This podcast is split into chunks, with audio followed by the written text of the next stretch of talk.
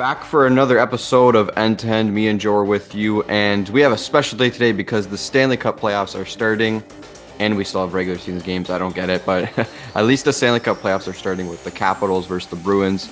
That is going to be more of the deadly battles in the first round of the playoffs for sure.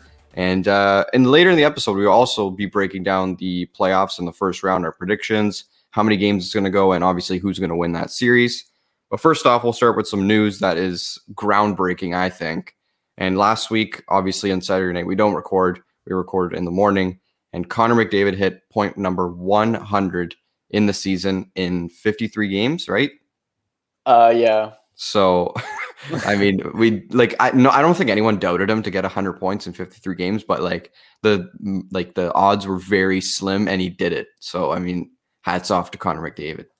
Yeah, like I remember like the beginning of April or like mid March, he had like 60 something in like 40 games. And like it was kind of like a stretch to hit it. But then I think he had like since April 7th or something, he had like 32 points in like 13 games or 14 games. Like he literally went on an absolute tear to hit it. And he hit it even before like his last game. Like he hit it before, and we were debating if he would hit it at all, like about a month and a half ago.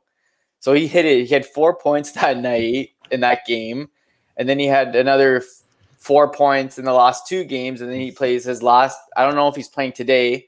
If he doesn't play today, he'll officially have 104 points in 55 games, which is literally one of the best seasons in NHL history. I, I know we don't like to talk about analytics and stuff, but they did an era adjusted points total. Yeah. For all NHL history, so going back 100 plus years, he had the second, he was like, say, if they played 82 games, era adjusted, he would have had the second best season of all time. All time. This guy, crazy. Yeah. And like the, yeah, the season was 56 games obviously back then, I think the first guy is Howie Morenz, and I think they played like 20 games back then. And there were six teams. yeah, and he was on pace for like 180 points or something like that. But like, yeah, like this guy is just one of the best players in NHL history. He's going to go down as, and just showing what his dominance can do. Hopefully, the Oilers go far. I mean, he deserves it. He literally has to carry that team in order to do that. But I mean, we'd love to see Connor McDavid in the conference finals versus those American teams. But yeah, hats off to McDavid and the Oilers for that uh, great accomplishment. One of the best seasons in NHL history for sure. And then we move on to a not so best season in the NHL, not even the history, just this year. Uh, the New York Rangers, uh, the owner, Tom Wilson, basically dismantled half the organization. And I believe this week, the Rangers fired David Quinn, their head coach, and their three assistant uh, coaches as well. Uh, I know we predicted this on a hot take at the beginning of the year, but I think we said before. Let me go back to it. Hold on. Let's go back to it. Oh yeah, no, we we were right. Yeah, David Quinn will be fired before the NHL season ends, and it, it ended. But I mean, it ended for them. Yeah. So I mean, we were kind of right. No, we were right. We we're definitely right because I think we saw this coming. a lot of people saw it coming, and you know, the Rangers. I think are a good team. Just I think they need more of a uh, like a head coach like Gerard Gallant, who they interviewed this week actually and I think that'd be a good fit. But with David Quinn, I mean, just talk about that and what transpired. Yeah, like they got off to a terrible start under Quinn, and then like literally when he, I think him and like some of the coaching staff got COVID, that's when like they started to kind of wake up. Like this was I think maybe the end of February, early March, and then like they missed like a week or two the coaches, and they like went off, and then they came back and they kind of chugged along, and then obviously they missed the playoffs because they started so poorly even though they were in a tough division. I, I, mean, realistically, if they were in any other division, they probably would have made the playoffs, the Rangers. So I can't blame Quinn too much. But like you just over the last couple years, like their defensive game is awful because like their goalies constantly have to make so many saves and like um, if they didn't have like someone like Adam Fox this year who really kind of came out into his own and is a Norris candidate, I don't know where the team would be at without like someone like Fox kind of blossoming out of nowhere this year, especially. Um, but yeah, I think like so they interviewed Gallant as we as you said, and that could be a great hire for them because Gallant likes to play a quick pace game like the Rangers want to do. Yeah. So I think that would be a, a good hire for them. But I think they're uh, interviewing other candidates as well. So it's not just Gallant, but he would be, I think, maybe the favorite to get yeah. that job. Yeah, for sure. And his pedigree would say so with the Vegas Golden Knights, the Florida Panthers, what he was able to do with them. And then I guess we're talking about defensemen on the Rangers. Uh, they just locked up uh, Ryan Lindgren to a three-year extension worth three million per.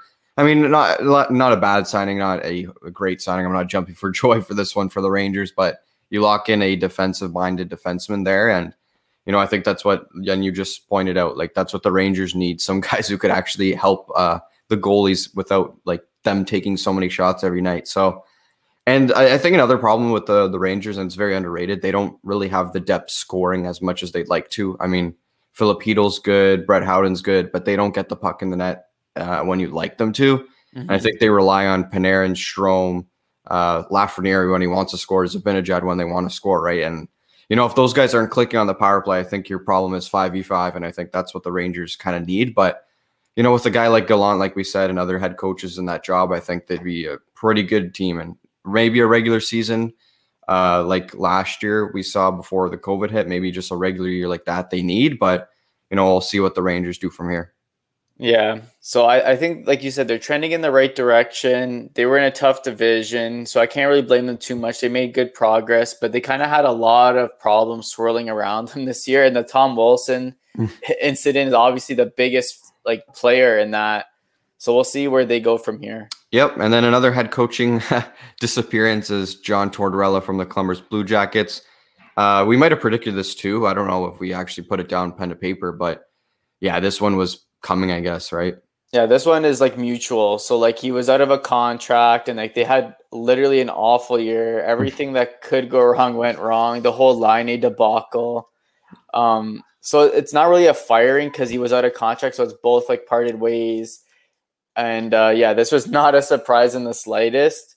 Even though, like, if think about the bubble last year, what they did against the Leafs and even Tampa, they put up a good fight when, you know, that five overtime game versus Tampa. Um, like they were kind of like in a decent spot, but then they just literally fell apart at the seams. Like I just don't know what happened in Columbus there.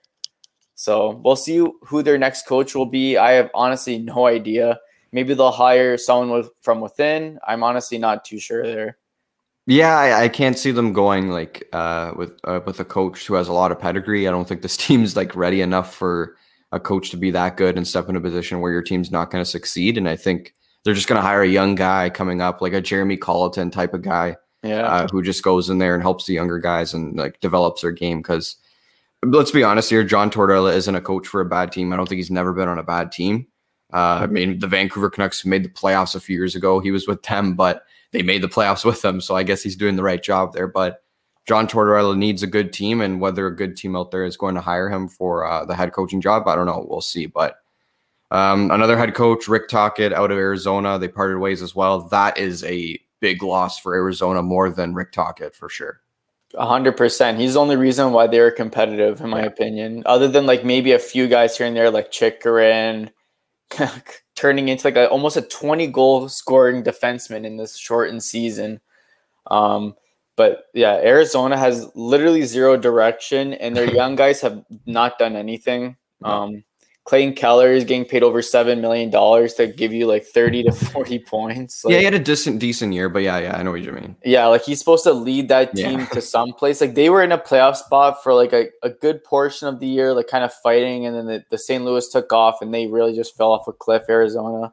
I don't know, and they're up against the cap too, so I have no idea what the direction of that team is. Um, but yeah, Tocchet could be a sneaky hire for a new NHL team in the Seattle Kraken, as I think him and Ron Francis have some sort of connection. They played together, I believe, back in the day. Mm-hmm. So I think that could be a pretty good hire as a first coach for the Seattle Kraken, but we'll see.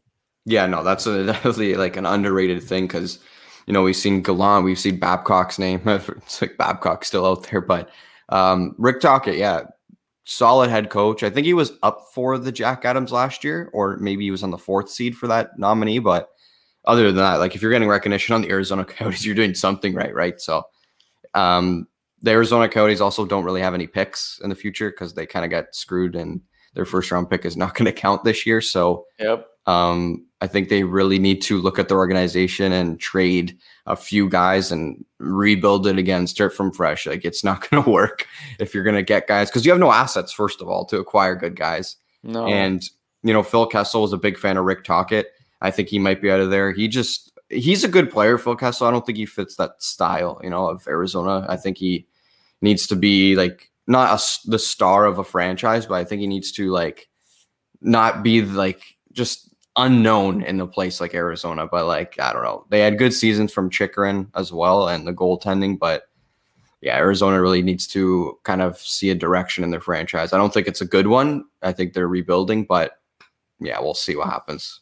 Yeah, like you said, it's gonna be tough to they like you said, they don't really have any assets. And like I remember like remember before the start of the year, like during the off season, they were gonna trade Ekman Larsson to potentially Boston.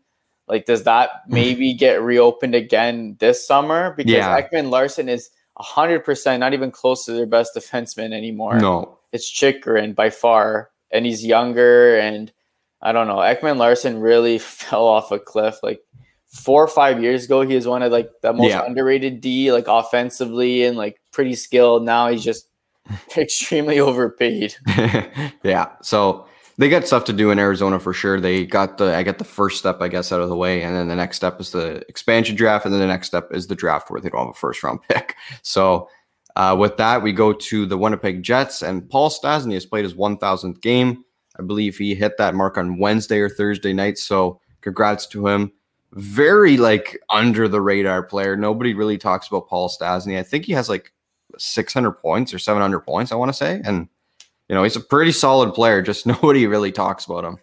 Yeah, because he was never really a superstar. No, yeah. And, you know, he's had a he's had a very solid career. Uh, he's 35 years old he's obviously the son of, or Peter. yeah, the son of Peter Stastny, who's a Hall of Famer. Obviously, Paul Stastny's not a Hall of Famer. Um, but like I'm just gonna go quickly to his career stats, how many yeah. points he actually has. I was just looking at that too. so he's at like you said, a thousand and one games now. He's actually at 755 yeah. points, so right. almost 800 points in his career. So he's had a, a very good career. He started off great in Colorado. Like he had, I'm looking at it now. He had 470 plus point, 370 plus point seasons in his first four years in the league. And then uh, he kind of tailed off. He had a couple 60 points and then mostly a 40 to 50 point guy. Yeah. Since then. But like you said, like a solid career, nothing special, yep. but a very under the radar guy to hit a thousand games for sure. Yeah, yeah, that's yeah for sure about that for Paul Stastny. Just a solid guy. I mean, second liner. Nothing else to say about Paul Stastny. No, nothing but good things, I guess. Right? You hit a thousand games. You have uh, 755 points and counting. So Yep. Uh, Paul Stastny, thousand games. Uh, next one is also part of the Canadian division. It's Artem Zub signing a. I can't even like say this with a straight face, but signs a two-year extension worth 2.5 million per. I mean, we're talking about the Eugene Melnyk and Pierre Dorion era where they went into this year saying we have cap space, we're going to use it to the good is this really using it to the good? Uh, I mean, sure. they need defensemen, and he he had a rook, he was a rookie to be fair, but he was 25 years old. So, I mean, he did pretty. He's a good, I guess, a decent defensive defenseman. Nothing special. Um, but like he said, like two and a half million per is kind of rich for like what he actually brings to the table. Like, pretty sure you could have got him for like 1.5 for yeah. two years or like two million. Yeah. So like, I mean, Ottawa has cap to spend. They obviously have to lock up Brady Tkachuk this offseason. Um, but I mean, whatever. They need defensemen. He was solid for them this year for the most part. Very defensive minded. So I guess it's a decent signing. Yeah, I guess they have cap space. Might also use it. I mean, yeah. They also have Mete. You said Tkachuk. That's going to be a very um, under the radar watch this offseason. What he's going to get because is he going to get his brother's contract? Is he going to get more? We'll see. A lot of people are screaming for 8.5, and maybe that's too rich. But uh, Sens sign Artem Zub. And we talked about the L- L- Lindgren signing. So I guess we could go to the official award winners. And you kind of wrote this down. So you could start, you could actually just name them all if you want. Sure. So these are the official award winners. Uh, this is just based purely on stats and like they have already won the awards. There's no like nominees for these awards. So the Art Ross, obviously Connor McDavid. He's been the leader since day one. Uh, he won by an absolute landslide. The second was his teammate Draisaitl, I think, with 80 points, and uh, that's more than 20 plus points difference. So uh, yeah, so that's a landslide. Rocket Richard is your boy Austin Matthews with 41 goals. I think 52 or three games. Yeah, something. Uh, 51, maybe a 52. Yeah, he didn't like play. He didn't play every game, so his goals per game was off the charts, obviously. And he won by a landslide too. I think he won by eight. I want to say. Yeah, I think McDavid had 33. Yeah, so I think he won by yeah he won by eight. I'm looking at it now. So he had 41 goals, 66 or 67 points, which is the points is obviously not his main suit. His his main suit is goal scoring. So he won that his first of probably many in his career, I would think. So good for Austin Matthews there. And then William M. Jennings. So this is the best goals against uh, between two goalies in the NHL. So this went to the Vegas Golden Knights tandem of Marc Andre Fleury and Robin Lehner. I don't have the number in front of me, their actual goals against, but I believe it was under 2.5, I want to say, combined. So that's why they won that award. And then the President's Trophy, this was clinched the other night, and that's by the Colorado Avalanche, who now have home ice throughout the playoffs. They're going to get a President's Trophy banner. And uh, we'll see if that uh, alleged President's Trophy curse lives on because the last time a President's Trophy team won the cup was the Blackhawks in 2013. So it was eight years ago. So we'll see if the Avalanche could kind of break that somewhat curse. Yeah, I believe this is their second President's Trophy. I think they won it the year they actually won the cup, right? Yeah, yeah, I think so. Yeah. Yeah, so I mean, maybe history repeats itself, but yeah, just solid award winners. I believe this is Robin Lehner's third M Jennings Trophy. Actually, that's like I think he won on the Islanders in the 17 no sorry 18 19 season. He might have won it last year. I don't know, but uh, yeah, congrats to Robin Lehner on winning that. McDavid obviously 100 points and Matthews 41 goals. I mean, just incredible season from him. Going to get Hart nominees. Probably not going to win it because McDavid hits 100 points, but yeah, this is the first Rocket Richard winner for the Leafs in a long, long, long time. So I mean history is making for Austin Matthews there. Hopefully, it does something in the playoffs. We're going to talk about it very, very soon. So, uh, award winners there, and we'll. I think next week we kind of, or one of the fans maybe listening. I don't know if he's going to listen, but uh, he suggested that we're going to do the not so awards uh, next week. So that's basically that all the players who basically deserve the award in the sense that they were so bad this year that they deserve that award. So yeah, there's, there's going to be the Masters Award, the Not So President's Award, the Not So Hart, the Not So Vezina, so that sort of thing. But yeah, we'll get into that next week for sure. Yeah, that's to be fun. We're to bash every bad player. They've had an awful year this year, basically. Yeah. Um, so we can go into our predictions for round one of the Stanley Cup playoffs. Like we mentioned off the top, the Bruins and uh, Capitals get it done tonight in game one. So that's the first playoff game uh, this year. And we'll go to that division first off at the East Division. I guess we're talking about that game as well. We'll go to that game as well. And Caps versus Bruins, uh, this is going to be a really tough battle. I don't see it being the closest series in the sense like it's going to be like 2 1, 3 2 every game. I think there's another series we're going to talk about, but this one's definitely going to be close in the sense that these two teams are very similar. And they play a very similar style game, and they've had bad blood this year. So this series is going to be wild. Yeah, I can't wait to watch this series. It's going to be great. And like Washington, there were some question marks about some of their the health of some of their guys. Um, like Ovechkin was banged up, Oshie, Backstrom. They're yeah. all going to play tonight. Big questions surrounding Evgeny Kuznetsov and Ilya Samsonov. They're still on the COVID list as of I think Thursday or Friday. So I have no idea if they're playing tonight or if they're gonna return. So the, if that doesn't happen, that's a big loss.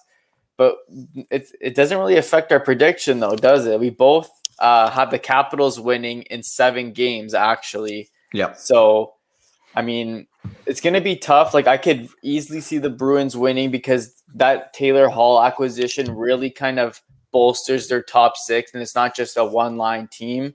The only question I really have with Boston is if their defense can hold up because obviously they have McAvoy leading the charge back there. But other than that, some of the guys are question marks. Mm-hmm. And I mean, Washington is a very daunting top six hmm. forwards as well. Um, so like you, like I said, we both have caps in seven. So that's kind of my rationale on it. I, I don't know if Boston, like their D core can hold up throughout the whole series. So what's your reasoning for caps in seven? My reasoning is basically very simple. The last two years have not favored the Capitals at all. Uh, they lost to a small market team in Carolina and then got bounced in, I believe, five games versus the Islanders. And uh, their captain this year, Alex Ovechkin, I said on the other podcast, this year has been a really tough year for him. Uh, if you were to just look at it, like, okay, yeah, his numbers may not say that, but he's not in the scoring race for the first time in how many years? He's on the COVID list for about, what, two weeks. He's injured this guy is going to be so dialed in, I feel, and he's just going to like, screw it. I'm going to score as many power play goals as I want. I'm going to score as many goals as I can. And I feel like this guy just had a lot of things going for him. I believe a quote came out two days ago. He's like, yeah, we're going to win this thing. And, you know, last two years, it's proven like they've had the Todd Reirden guy. He didn't get it done. And then Peter Laviolette's here and his team looks pretty good. So, I just it comes down to Ovi, man. This guy's gonna be so dialed in. I feel he's just not gonna give an F. Really, I don't care. like this guy's gonna be so dialed in. So, um, the the two teams have like very similar weaknesses in the sense that they're opposite. So like the Bruins have the defense problem. I don't think Washington has a defense problem. The bottom six might favor the Bruins a bit, and then the Washington Capitals may not favor it. And then the goaltenders is definitely Washington, who's on the worse side than the Bruins. So like it's very opposite in a sense like that. So that's why I think it'll be close. Both weaknesses will show up and both like positives will show up in the series. So that's why I think it's going to go seven. Yeah, and I hope you're right about the Ovi thing. my favorite player of all time. Uh, I'd love for him to get another cup. I don't know if it's going to be this year. I mean, he's also a UFA at the end of the year, so we have to take that into consideration. Like you said, he's going to go off. I think he will too. he's he's been able to rest up here and there for the last couple of weeks, and yeah, I think I think he'll be dialed in, like you said, and he'll propel the Caps to a at least a round one victory over the Bruins. Yep, let's hope. And they're, I believe, the last time these two teams played, it was the Washington Capitals coming out in seven games in TD Garden. I believe that was Joel Ward getting the overtime winner there. So maybe history repeats itself, but this series is going to be very close. So uh, that's the first series of the East Division. The next one is the Pens versus the Islanders and you have another seven game series between this te- these two teams. I do. So I have Pens in seven. And again, I'm not too confident in saying this because the Islanders swept the Penguins two years ago in the first round. Um, Pittsburgh looks like a better team than they did back in 2019. The Jeff Carter acquisition has been amazing for them. So far, Crosby's dialed in. They have Guentzel and Rust playing well. Malkin's back healthy. So I ultimately I'll pick the Pens in seven. However, we always do this with the Islanders, but we underestimate them. We had them out in the first round last year, and they went to the conference finals. I believe we had them out even the year before as well. So, um, I'm still gonna stick with the Pens. The Islanders are not gonna make it easy. They they probably know Pittsburgh's weaknesses because they're mostly the same team from two years ago with Mike Sullivan as the head coach. Barry Trotz is still the head coach of the Islanders, so we'll see what happens. I won't be surprised at all if the Islanders win this series, but I'm gonna stick with Crosby and the Pens in seven. Yeah, and then I'm gonna go with the Pens in six as well. I just think um, the Islanders have had so much success re- recently in the playoffs, and I think it's bound to come to an end in round one. Like they've made it so far both times, and like we, we're saying it every year after year after year. This team's not that great. They still get it done though, so I give credit to them. But like you said, they're not going to make it easy, but for some reason there's a feeling and i don't know why i think the penguins might sweep this team but that's just like a small feeling but i think it's going to be six games just because the islanders can play a style of the game where they just really trap the other team and i think that's what they're going to do this series so uh, i have pens in six but i have a small feeling of a sweep but we'll see Damn, you're the opposite of me. yeah. You have a small feeling of a pen sweep. I I wouldn't be surprised if the Islanders win. I just think, fashion. yeah, like I just think it's the same with Ovi situation. Like Crosby and Malkin have been bounced in round one, like horrifically in horrific fashion. Yeah. yeah. So like they got, I think they're also dialed in as well. But like, it's just like when is the island? When are the Islanders going to be actually out in round one? Like, right?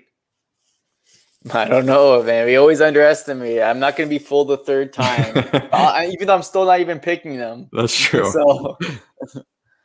Yeah, we'll see. That one's that one's gonna be tough to kind of see how it plays out. Yeah, for sure. Um, Central Division now, and this is the first series we have: Hurricanes versus Predators. This one, I think, is is fair to say, right? The lot most lopsided matchup in the first round, I would say. Yeah, Nashville has the least uh, odds of winning a series by not by far, but they have the least amount of odds to win a series. So, and the Hurricanes, man, they're a, a wagon this year. Like, I think they only had like 10 or 11 regulation losses, which is very good in a division yeah. with Tampa and Florida. So, yeah. So, what is your prediction for this series? You both have the same winner. Yeah. So we have the Hurricanes, and I have them in five games, basically for the reason that I think Juuse Saros is going to steal one game this year. And you know, I think we had the Predators making the playoffs, me and you, and we didn't have. Sorry, did we have them make? Yeah, we did. I have them in the fourth spot, I believe, and that's where they got right. So, uh, with the Predators, it's basically just their players haven't really showed up at all this year we hinted that Matt Duchene has, I think, six or six goals and 13 points this year. That's not good enough for a guy making $8 million. But if the Hurricanes just play like they played uh, the past few years with a style they can, I think they're just really going to run over this Predators team. Look, the Predators came out like what, uh, two weeks before or a month before the trade deadline saying we're sellers. And look where they are now. And I think that like kind of uh, hints at what this series might be, and it might be a very short one with the Hurricanes because the Hurricanes also swept the Rangers last year in the first like qualification thing for the Stanley Cup playoffs, right? So, yeah, I mean they're really good in first rounds for some reason, but five games I'm giving the Predators, but I don't know. Do you think like the Predators have a chance here? Like, because I, I, I really don't see them having a chance. I don't know why. Absolutely zero. Like you said, like the, all their big guys are terrible on yeah. forwards, except for like literally Forsberg. Like they have two guys making eight million who should be making like three million. so like that's already an issue right there. Like again, I have Hurricanes as well, also in five games. Like you said, like Saros is gonna steal one game because he's been like the best goalie in the league the last probably six to eight weeks. Mm-hmm. If you just look at his stats, not not necessarily wins, but just stats. Um, I I could see him stealing a game, one game maybe at home in Nashville. So uh, the Hurricanes are just too well coached, too well balanced as a team to to like fumble the series or get upset. Like the Hurricanes, I'm sorry, I mean sorry, the Predators don't really have anything going for them. Like they've had so many random guys just score like 10 to 12 goals this year. Like I've never heard of. Mm-hmm. Other than like, you know, Eli Tolvanen, who's one of their yeah. like, better prospects, and now he's finally arrived. But I mean, I just don't see anything with Nashville. Like even after this year, I don't know what they're gonna mm-hmm. do. Really, they have like you said, like they're gonna be sellers for mm-hmm. Ekholm and stuff. Well, Ekholm has one year left now instead of two, technically. So we'll see what happens in the offseason with the Predators. Again, they could upset Carolina. we both don't see that happening. Yeah, and also, I mean, Carolina has three options in the back of the net, right? So if one guy fumbles, another guy steps in. If that guy fumbles, the other guy's in, and they're all yeah. pretty solid. So I mean, the chances are very good for the Carolina Hurricanes coming out in this one, and that's what we have. So uh, we can move on to the North Division, and we'll go with the series. Oh, wait, we which, forgot one series in the Central. Oh, sorry, yeah, my bad, my bad. Sorry, Central Division, and okay, I forgot about this one, but this is going to be by far the closest series in the National Hockey League, I think, in my opinion. Yeah. Save. and it's the Lightning versus the Panthers. Um, I have the Lightning and six. You have the Lightning and seven. But this, whatever games, it could go a sweep, five games, six games, seven games. It's going to be the closest I feel in this Stanley Cup playoffs. I don't know about you. Yeah. Um, Florida is so underratedly good this year, but they're also facing Tampa Bay, who's a cup favorite. So it, it's really tough. Like I have Lightning in seven, you have Lightning in six.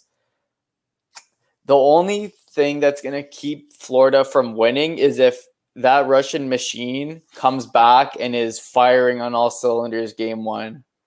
If he's going quick right off the hop, then it's going to be a shorter series than it would be. You're obviously I, talking about Kucherov, right? Yes, I am. The Russian machine who has not played a game since last year's finals. He's the biggest X factor in the entire playoffs for any team. Um, like I said, if if he gets off to a slow start, like obviously he has not played in a very long time. If it takes him a while to get going, it's going to be closer because Florida is very well coached and they're very well put together as a roster. Um, and they've caused the Lightning a lot of problems yep. this year. And like like unlike the Hurricanes, the Lightning have one goalie and one goalie only, and that's Andrei Vasilevskiy, who's the best goalie in the league. Hmm. If anything were to happen to him or he plays oh, poorly, God. they are screwed. But again, we both don't see that happening. You have Lightning in six, I have Lightning in seven. It's going to be a very tough series, I think. Again, if Kucherov comes back and is firing on all cylinders, it could be quicker for the Lightning to win, but I still have them in seven.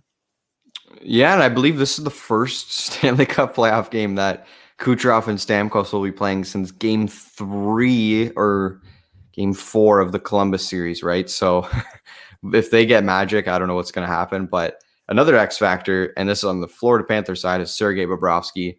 If he plays like $10 million Sergei Bobrovsky, then they have a great chance to win. If he plays like $1 million Sergei Bobrovsky, they don't have a chance to win. So, I mean, they also have Driedger, Spencer Knight. They could steal a series, but comes down to Bob, man. He just got to play average, I guess, because the Florida Panthers could score, they can defend. And also, Aaron Ekblad's going to be a massive hole on that defensive line, lineup. So, I mean, we'll see what happens, but this is going to be a close, close series, and some former players on either side. I mean, Stralman, Verhaeghe on the uh, Florida side as well. So we'll see what happens in the series, but it's really close for me. So uh, yeah, I have also, six, you have seven. Yeah, also an underrated factor. Bobrovsky was on Columbus when they swept them two years ago. So he knows how to beat Tampa in a playoff series if you want to kind of use that as an mm. X factor but we'll see. We'll see what happens. Uh, now we move to the North Division, and this is the rivalry we have on the podcast now. Uh, this is the first time in I don't even know a century this team, these two teams have played in the playoffs, right? So Leafs versus Habs. Uh, the Maple Leafs are favorites against the Habs, but don't underestimate a team that can easily beat another team in the first round because we haven't done it in uh, like a decade. So I mean, but I have the Leafs in six. You all also have the Leafs in six, but I mean, like we've said it all the time. Uh, not even you, just me and other Leaf fans. We know just uh, you can't take any teams like lightly at all when it comes down to this team because we've choked so many times in the first round. And is this another year that they're going to do it? No, no, I don't see it. Like you said, like they've choked a lot recently. As soon as even last playoffs in the bubble versus Columbus, like you look at where Columbus was is now as a team and franchise and you like lost to them, like that's like that's not a good look. But I mean, well, they're diff- this is a different team. Um, they added a lot of good pieces in the offseason. Jack Campbell really kind of saved their season in a sense. Like if they had Anderson how he played now, or if, like for example, like Campbell wasn't playing like how he was, I think they really would have struggled like for most like half the season. But he's really established himself. He's 95% most likely going to be the starter for the series. However, we do have to say this is the only goddamn series in the play, the first round where there's a back to back. And I don't I hate that because you you have to ask the coaches to either play the backup goalie, which both teams have capable goalies they can put in, but it also could ruin the momentum of the other goalie, for example. I know this happened in the bubble um, this past playoffs, but we're not in a bubble anymore. So I don't know why you would have to have a back to back and only this series. So I, I, I really don't like that. But like you said, the Leafs are not going to choke this year. I'm a realistic Habs fan. I'm not delusional. They they should win in six games. I'm going to give Montreal two games if they're fully healthy, which they most likely will be in a week in about a week's time. Um, so yeah, I, we both have Leafs in six. Um, there could be an upset. I don't see it. If there is, uh, you might not want to talk to me. I won't be roasting anyone specifically on this podcast, but there, I have some uh, grievances with a bunch of other people from that fan base. Yeah, it's on Twitter, all that stuff, right? Like, so, I mean, it, I think the Leafs have the most to lose, maybe in the Stanley Cup playoffs uh, of all yeah, these them, teams. I yeah, they're up there. There's a couple other teams I would say even maybe even like you know the Pens, the Caps, just in terms of their their even the Bruins, like terms of their age. Mm-hmm. Toronto has a lot more in the sense, like you said, based on their path to get to at least like the conference finals. Um, there'll never be an easier path for the for the Leafs. They don't have to play Boston or Tampa for the first time like ever basically. Yeah. There's there's another one or two teams we'll mention that have I would say even more to lose than the Leafs just because the Leafs have their core guys locked up still for next season. But it's just more the opportunity to get as far as you can in a, Yeah. in a division that's not the strongest out of the four. So Yeah. Yeah, we said that last year was Columbus, but yeah, we know what happened there. yeah. but to Um, be fair, you would have had to play Tampa in round one. So. Exactly right. So I mean, this is one of the easier routes, I guess. But uh, like I've learned with this team, you can't take any team lightly. Like obviously, I mean, this is like you've seen the recent history, right? But they have a good team, and you know whether they want to be coached right, play right, they just got to do stuff that is right. And the power play has been clicking recently. You know, hopefully that kind of like comes to fruition. They kind of get going. I mean, Matthews is going to be the leader of that for sure, and it just means a lot to the fan base, I guess, because like it's finally showing a glimpse of hope in a sense where like they actually gonna win a round. So I mean, we'll see. Like the back to back is like so dumb. I think it's like the guidelines between Ontario and Canada. Maybe they did that. I, I don't know because it's a game three and four in Montreal. So Yeah, like there's no travel, which is which makes sense, obviously, but still, like I just don't understand why. Like you could have just started the series earlier, but no, we got to play the stupid ass Canucks and Flames to play for fuck all. Yeah, I don't get So- that at all. But um, that game three and four, like you said, maybe a backup goalie plays. I don't see that happening at all. I think the guy who played the previous night's going to play again. I don't think yeah, they're going to do think that. I think so too. It just who knows? Maybe someone like, for example, say Campbell or Price get lit up. Yeah, that's the only way I'd it. Yeah, then like oh, we'll have Allen because he started like the last twenty games basically for Montreal. Like they they'll feel comfortable putting him Yeah. in. So that's the only scenario I really see, but we'll see. Yeah, we'll see. All right, so Leafs and six for both of us there. We go on to the next Canadian series, and this is the Oilers versus the Jets. So this one is a weird one because you know Connor McDavid exists, right? I mean, he can easily win the series. But then the Jets are rolling into the playoffs very weak. I mean, they won last night versus the Maple Leafs. I mean, whatever you want to say about the last game of the year, but the Jets have a really great team, and I think we can't really overlook that because of the run they just went on uh, going into the playoffs, which wasn't very good. But we both have the Oilers winning this series, I think, for basically one reason. I think you could just mention it right now. Yeah, it's ninety-seven, my dude. Yeah. And even And even tw- 41. yeah, yeah, and forty-one. Mike Smitty, man, the guy turned back the clock ten years. He has been the savior of that team. If they still had Koskinen in between the pipes, they would have missed the playoffs probably. Smith's been that good for them, and he's been dialed in. Like he hasn't had. I think he has less than ten losses on his actual record, which is like nuts for a guy that was almost like on the like outs of retirement Yeah. almost. Now it looks like he's got a resurgence. But yeah, so like you said, you talked about the Jets. They were terrible the last 15 games or so. They won like three or four games of the last 15. Like they they almost made Montreal catch them for the third spot. Yep. It would have not got Leafs Habs, but um but yeah, the Jets, like, okay, the problem I have, we've kept saying this, is their defense is not good enough. And it caught up to them near the end of the year yep. where Hellebuyck didn't couldn't make 40 plus saves and all these ridiculous highlight reel saves he was making versus even, you know, earlier in the season versus the Leafs and Habs. He was like literally standing on his head. It kind of caught up to them. Now they got some time to kind of recover a bit Yep. hopefully Nikolai Ehlers will be back in the full tee. It was a big loss for them uh, near the end of the season there. So he should be back for game one, most likely. The guys are going to be rested and stuff, so we'll see. But again, I think the Oilers are going to persevere in seven games. They got upset by the Blackhawks, similar to the Leafs. Like they were very favored in that in that Blackhawk series last year in the bubble, and they lost, I think, four games. I don't Yeah. even think it went five. So No, Crawford stood on his head, and they won that series. But I think McDavid's on a mission this year, as we saw during this regular season. He won't be denied another playoff loss, at least in the first round. Who knows about past that? But Mhm. I think they I have the Oilers in seven. I think Yeah. they're gonna win this one. Yeah, and there's a theme this year with a lot of players pissed off with non-playoff success, and I think McDavid is definitely the front line uh, player for that one because I believe he had nine points in four games last year, and they still lost that series versus Chicago. So Yep. I mean, he has blood on his hands for sure, but the Jets have a forward type playoff built team. I think Mhm. they have a big team, good top six.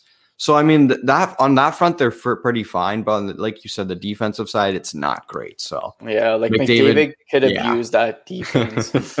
and on the power play, I mean, oof, look out. Yeah, so yeah, uh, I have Oilers in six. So giving the Jets two games here, I'm like. I don't know. We'll see what happens. But McDavid, it's just McDavid, right? You got to kind of respect that what he does. So uh, that's the North Division. Move on to the West, and we just found out this series and playoff matchups late, late, late Thursday night. So freshly new. Uh, the Vegas Golden Knights will play the Minnesota Wild. And in this series, we both have the Vegas Golden Knights. I have Vegas in five. You have Vegas in six. Why do you have Vegas in six? Simply because the Wild have had kind of Vegas's number in the regular season. I know it's a clean slate in the playoffs, and I could just see that those goalies like Cam Talbot and Kahkonen like came out of nowhere really this year and basically was the main reason Minnesota was really good, uh, along with Kirill Kaprizov. So I could see them stealing a few games. We saw what happened to Vegas last year in the in the playoffs versus Dallas. Dallas. Yeah. yeah. Where Khudobin literally stood on his head and they could not score and they lost in six games versus Dallas, I believe. So yep. Um, uh, Vegas sometimes they have trouble scoring. I don't think that's going to be the case with Minnesota. They, like I said, Talbot or Kahkonen, whoever is the starter, I think is I'm going to steal them one or two games. But overall, Vegas is the much better team, top to bottom, especially on in for for forwards. Mm-hmm. D-corps are pretty pretty uh, solid, I would say, for both sides, and then the goaltending is great for both sides. So it's more coming back to how many games can the Wild's goaltending steal. That's what it comes down to. But we, I have Vegas in six. Yeah, and I have Vegas in five. Just I think they really match up versus the Minnesota Wild well, and that's why I have them in uh, five games, right? So the Vegas offense is pretty potent. I mean, that's no doubt about that. And then the Vegas defense is also potent, and the goalie is also very good as well. So I mean, top to bottom, I think they're a better team than the Wild. There's no denying that. But you also got to respect what what the Wild this, did this year. I mean, a lot of people, and I think including myself and you, had Minnesota on the outside and actually the San Jose Sharks in the playoffs. So, Yikes. I mean, yeah, uh, the Minnesota Wild, I believe they had 34, 33 wins this year. So you got to respect that for sure. Is Kaprizov going to continue this in the playoffs? We don't know. He's never played in them, first off. And is Cam Talbot and Kahkonen going to do this? I don't know. So, uh, question marks, I guess, going into the year. Uh, sorry, the playoffs for the Wild, but I think they'll be fine. Just I think Vegas is going to very like much dominate this series. I think they just had enough as well. They also have a bit on the line as well because they have so much expectation going in the playoffs every year. They make it so far every year, and then they just you know they lose, right? So yeah, uh, they got to win.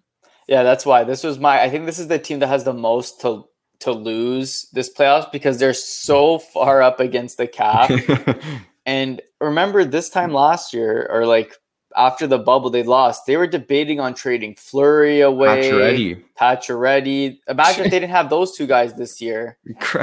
they would they would not even they would have been like in the third or fourth spot easily. They would have not been that good.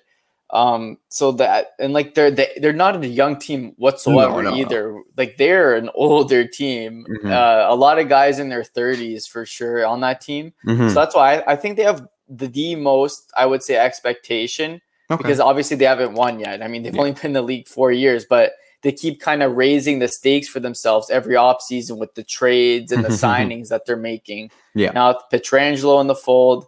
So Vegas, I think, has the most to lose overall in this playoffs just because they haven't won like the Capitals or the Bruins or the Penguins. And the Leafs are are younger overall in terms of their core. Um, Vegas, I think, has the most to lose in this playoffs. Yep. So I mean, they got to make it far. They got to win this thing because they have a great team, and I'd love to see that happen. So next team, though, they're gonna have to get through these two teams as well if they get through this first round. And it's Colorado versus St. Louis in the first round there in the West Division. Uh, I have the Avs in five games, and then you have the Avs in six games. I have the Avs in five, just based on the reason that I think they really match up well against the Blues. And I'm not knocking against the Blues. I like, I, I really like their team just can they figure it out? Can Binnington figure it out? Is Tarasenko going to play? They have so many like holes in their lineup if they don't play, and they also lost Pietrangelo this summer. Obviously, we know that. That's a big hole as well. Is Krug going to carry the load? I don't know, but Cale, uh, okay, sorry, not Cale Makar is better. Obviously, Cale Makar is better than the Krug, but the Colorado Avalanche don't really have question marks at all. Like they, they, we know their team, we know what they're capable of.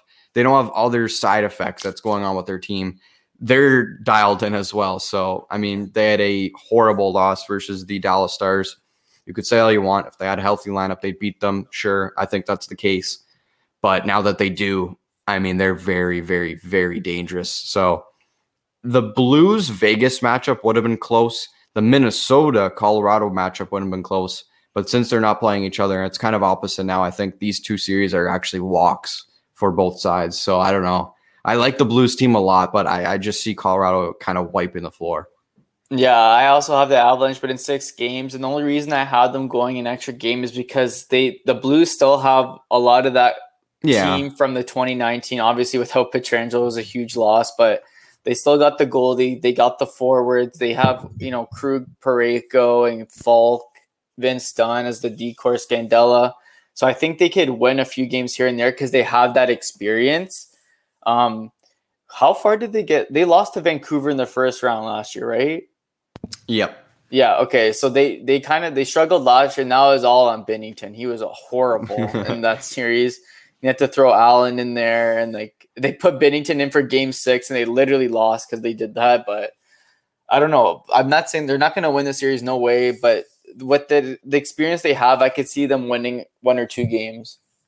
Yeah, I mean, I I, I got to respect the Blues as well, but every time I keep respecting them, they just don't do it for me. So I mean, I guess yeah, I got to give it to the Colorado Avalanche. There, they're a deadly team, but I mean, I, I don't see an upset coming here for the Avs in Vegas. I can't see it. I just want to see that second round between those two teams. They're so great. So it's gonna be a shame that two of the top three cup favorites are gonna fucking be out in the second round. yeah.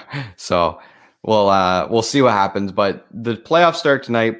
Uh Capitals versus Bruins, and then it gets it gets really going Sunday. So that's been our predictions for this episode we can move on into the award segment. So this is the awards uh, hard hat, golden plunger, what you say, and then we're going to talk about Battle of the Buds as well. But we'll start off with the hard hat here. Awards to the best player in the NHL the past week of play. My guy is the guy we basically just talked about on the Blues. It's David Perron, their best player this year. You could argue O'Reilly, but their best point scorer this year was David Perron, and he finished the year very strong. Three games played, three goals, four assists, seven points in those three games, plus four, two power play points. I mean, such a solid player for the Blues and such a solid player recently since he basically got thrown to Vegas in the expansion draft. And he has been a very deadly player since that. And, you know, very much respect to David Perron, one like very dominant player in the NHL for sure. So uh, he's heading hot into the playoffs. So that's something to watch out. I know you picked him in the playoffs and you also picked O'Reilly. So you're hoping the Blues get a win there. Well, I'm just hoping they go off too. I mean, they're two good players that are I couldn't leave off the board too long in the for the playoff pool. But we'll see. It just it's always just in case for upsets. Never know, man. Yeah. Bauer could go down game one and then oh, that God. Colorado team is finito. So never know.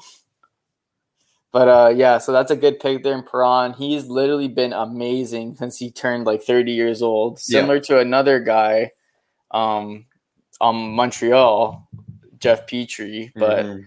it's like they literally turned 30 and they actually turned like 22. So I don't know what happened there, but my, yeah, so that's a good pick there. Mine, I'm just gonna go with McDavid. Easy pick here. Three games played, two goals, six assists for eight points, four power play assists, one game winner in overtime. Um, yeah, he had eight points in three games. He had four in that one game, like we said, when he hit hundred. That was right after we recorded that night. So I just had to give more yeah. props to this guy because we have never seen anything close to this ever. Like we thought the Kucherov year was unbelievable. This guy was like 20 points back with 20 like with like 30 games less almost. So it's just it's it's in, it's insane. So Connor McDavid is my pick, nice and easy. Yeah, nice and easy. He deserves all the credit he gets. So uh, now we move on to the not so credit uh, award, basically the Golden Plunger. So flush the toilet. And I'm giving it to a player, you're giving it to a team. We'll start with you first. We talked about this team very, very recently with the prediction. So go ahead and name that team. Yeah, so this one's not really because they were bad or like some like something like that, like how we usually do. This is more based on a lost opportunity, and that's the Vegas Golden Knights. So they were leading the President's Trophy race over Colorado with I think three or four games left. Like all they needed was one win in mm-hmm. a certain amount of time, and they didn't do that. They lost because they had they had cap problems. Yeah, they could only play 15 players versus the Wild. I think. Yeah, something like that and they lost the lead. Colorado won all their last games and won the President's Trophy. Imagine if Vegas was guaranteed home ice for the entire playoffs with 20,000 lunatics, basically, most likely starting round two, which would be against most likely Colorado. So that would have been insane and a huge advantage for for the Golden Knights. And it was just like a missed opportunity that they kind of struggled the last couple of games there to miss out on the President's Trophy. Yep. Hundred percent agree. I mean, yeah, that's what you want to go in the playoffs is going on a hot note, and uh, they basically just fumbled that President's Trophy because it was basically almost guaranteed. I think they had a six or four point lead on yeah. Colorado. So, mm. I mean, yeah, I mean they're not a bad team at all, but just like yeah, that's a missed opportunity for them. But I don't have my guy written down for a specific reason, and um, maybe you can guess it. I don't know, but this guy came out, uh, be, leave two days ago and said he wants to come back for another year. And I believe he, I don't think he should. I think he should just retire. And that's Patrick Marleau. Yes. Um, he's getting my golden plunger, or yeah, he's getting my golden plunger. Specifically, one reason is that comment. I mean, Patty, you're not very good anymore, man. Like, I'm just gonna read his stats. You're gonna fall on the floor when I read this. He has one assist in the last 18 games, and he wants to come back for another year sure, that milestone was great. I think that's the reason you played this year, Patty, but you got to let go, man. You got to hang up the skates. You're just not very effective anymore. And I think that's one of the reasons why I have him as the golden plunger. And, you know, don't ruin your career, man. Like, don't ruin the legacy you left behind. I think you're a Hall of Famer, but just don't like push the limits now. Like you're you're on the fourth you're on the fourth line in San Jose. Like they're not even a good team. So I don't know. I think just Patty to hang up the skates, buddy. Like you don't need to play another year. You're 41 years old. Help the team out by just not signing a contract. Sorry exactly. about that, but yeah, Patty Marleau's my uh, Golden Plunger award. I believe he has like nine points this year. That's phenomenal. That's not great. Yeah, nine points in 56 games. So. Oh my god. Yeah, I don't know. Yeah, so, he should he should not come back. yeah, no, just for his sake. I mean, don't ruin that thing you left behind, right? So yeah, exactly. You got the record. Now go off into the San Jose sunset. Like it's honestly the same with his butt buddy Jumbo Joe, who apparently has felt 120% this year when he had like 10 points playing with like the top six 80% of the year. So he's another like Thornton's another one. If he doesn't get the cup, like with Toronto, yeah, that's like, it. Come on. Yeah, like I'm sorry, you've had your you've had your chances. You're 41 I understand you're a team guy. The entire world wants like loves you and stuff, but you're just like these guys are not effective and they think like they're like 25 still and it's just you're you're not anymore like yeah. you don't have the speed or not the effectiveness. Like they brought in joe jumbo for his leadership which he's provided. They've had a great year the leafs but like he was placed on like the top two lines for like i would say half the year and he did nothing for most of it and now he's like more of a he's in the fourth line role on the second he's on the power play first power play unit like what are you doing? Like so it's just about time for those guys. They've had their records. Again if jumbo doesn't get the cup this year has, i think he has to retire but we'll see. Yeah and he's saying he wants to come back as well too but like is yeah. that on the leafs? I, I don't know but I, I don't see it. I, th- I see the leafs bring back spezza for sure. Spezza still has gas left in the tank um, I don't think Joe does really for like the opportunities that he's been given, like ice time and like power play and stuff like that. So yeah, it would almost feel weird, like one of Thornton or Marleau leaving at different times. I feel like they should retire in the same season, and this is a perfect opportunity basically to do that. So yeah, um, we could go to what you say now. So Jason Derulo, what are you playing? And this is the funniest quote from the last week by a player, coach, or management. And this is Paul Maurice's quote for a charity game. I actually didn't. Every time we put Paul Maurice here, I never hear his quotes. I never. Okay, so I'll give context. So they were asking about the last game, Leafs and Jets, obviously, which was played last night. The Jets winning that one, but they were saying like, oh, like obviously you guys are in your seedings and like you're kind of like the Leafs, like the like Marner didn't play and stuff like that or whatever.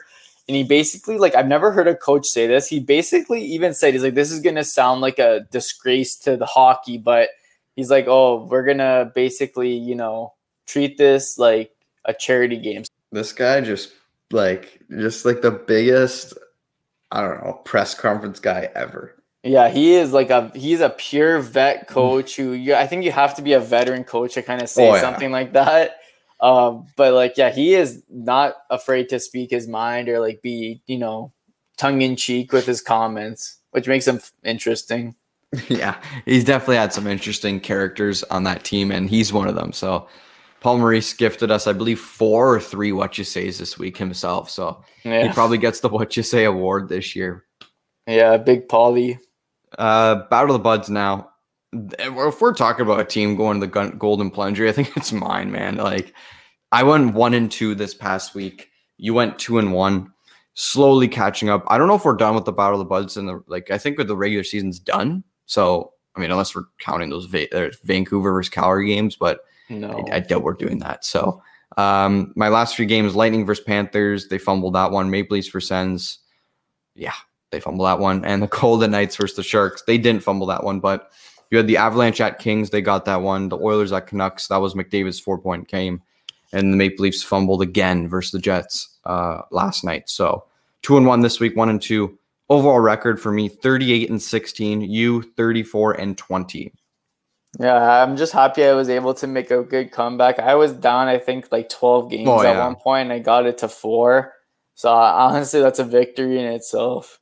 Yeah, so maybe like the next or the playoff battle of the buds can be the predictions.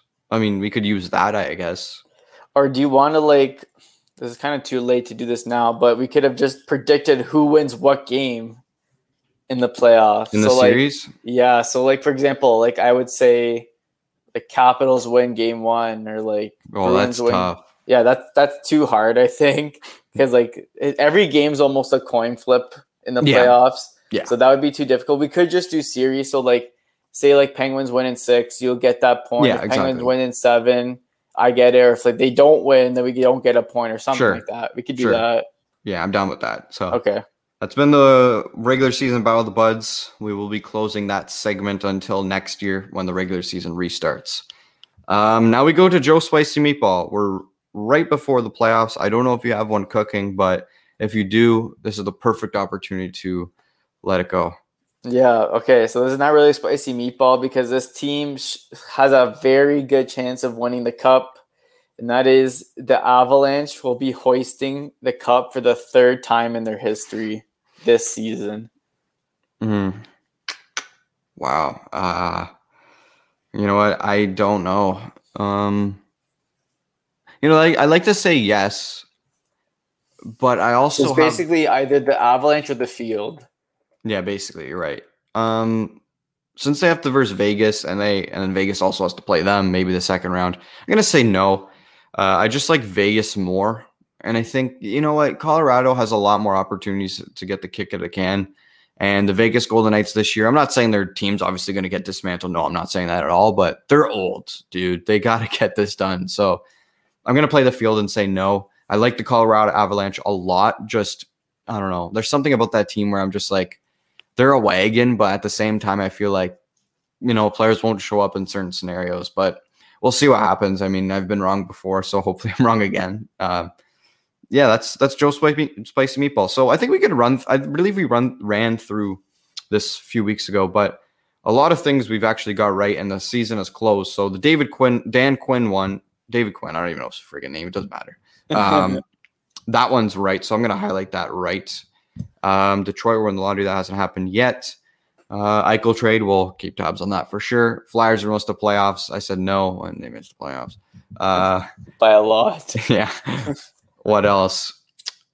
Islanders will get Hall and make the finals. So they didn't get Hall. I'll highlight that red. Um, Toronto Maple Leafs will sweep the Oilers. That, that didn't, didn't happen. happen. So I guess that's like orange. I actually, it could. Oh wait, I said first round. Damn, Yeah. because that could actually happen in the second. It round. could. You're right. I should have said just Um, overall. Wild will get Hall. I said no. Tampa Bay back to back. I said no. Connor McDavid. I said no. I don't know if that's gonna happen, but But yeah, we'll have to wait. Habs will get third in division. Uh, we said You're no, right. right? So um, Flyers will make a manager. What other one did we? Did we? No, that's it. Yeah, we're done. Okay, yeah, all those ones are going to be basically done this off season and before the regular season. So right before season four, this will basically get uh, put to rest. Then we'll go on to season two, I believe, of or season three of Joe Spice Meatball. Yeah, we started it like halfway through last year. Um, so yeah, we'll do a full another full season two, I guess you could say two point five of Joe Spicy Meatball. Yeah, I mean, you got a lot like cooking in like the fridge, and you've got a lot. You got what 50, 28. Yep. And there's some of them are not the greatest. Some of them are really good. Um, sometimes just especially near the end of the season, there wasn't that much like crazy happening in terms of like points and like who's Yeah. gonna make the playoffs and stuff. So um hopefully next season with a full 82 games, regular divisions, there'll be more spiciness. Yeah, So we'll see. we'll see. All right, that's been the episode. Um, follow all our content. I believe Tom just posted the Washington versus Bruins matchup and what he predicts there, who's going to win that series. So that's up on the breakdownsports.com. So go check that out. Series starts tonight, as I mentioned, 50 bajillion times. I'm just so excited for playoffs, honestly. Like, who isn't, right? So, um, yeah, that's been basically it. Do you have any last words, any articles in the pipeline? So I'm gonna have a Central Division preview out today as well, and just looking at the Hurricanes Nashville Series in Tampa, Florida. It's gonna go more in depth than what we talked about uh, in this episode. So keep a lookout for that. Hopefully, it'll be out tomorrow morning or later tonight because the series Yeah. starts at 12 p.m. tomorrow. Yeah. So, and that's and uh, in terms of other articles, not any else right now. We might do a. I might do a uh, like a prediction maybe for the awards, Okay. but we'll see. We'll see. All right. Last words for me, basically the same thing. North Division preview and predictions for that, uh, for those two series happening there. That'll be out next week because apparently they start next Thursday, which makes absolutely no sense. But hey, we got to get the regular season done first, right? So that's more important than starting the playoffs on time. But whatever, NHL wants to do what they want. So that's been it. Uh, predictions are out. If you want to check it out and kind of comment on our predictions, go on Twitter uh, at the break at the underscore breakdown and on our Instagram at the underscore breakdown as well. So that's been it. Playoff hockey's on, and end to end will be back. Next Saturday. Join us in the next one. Woo!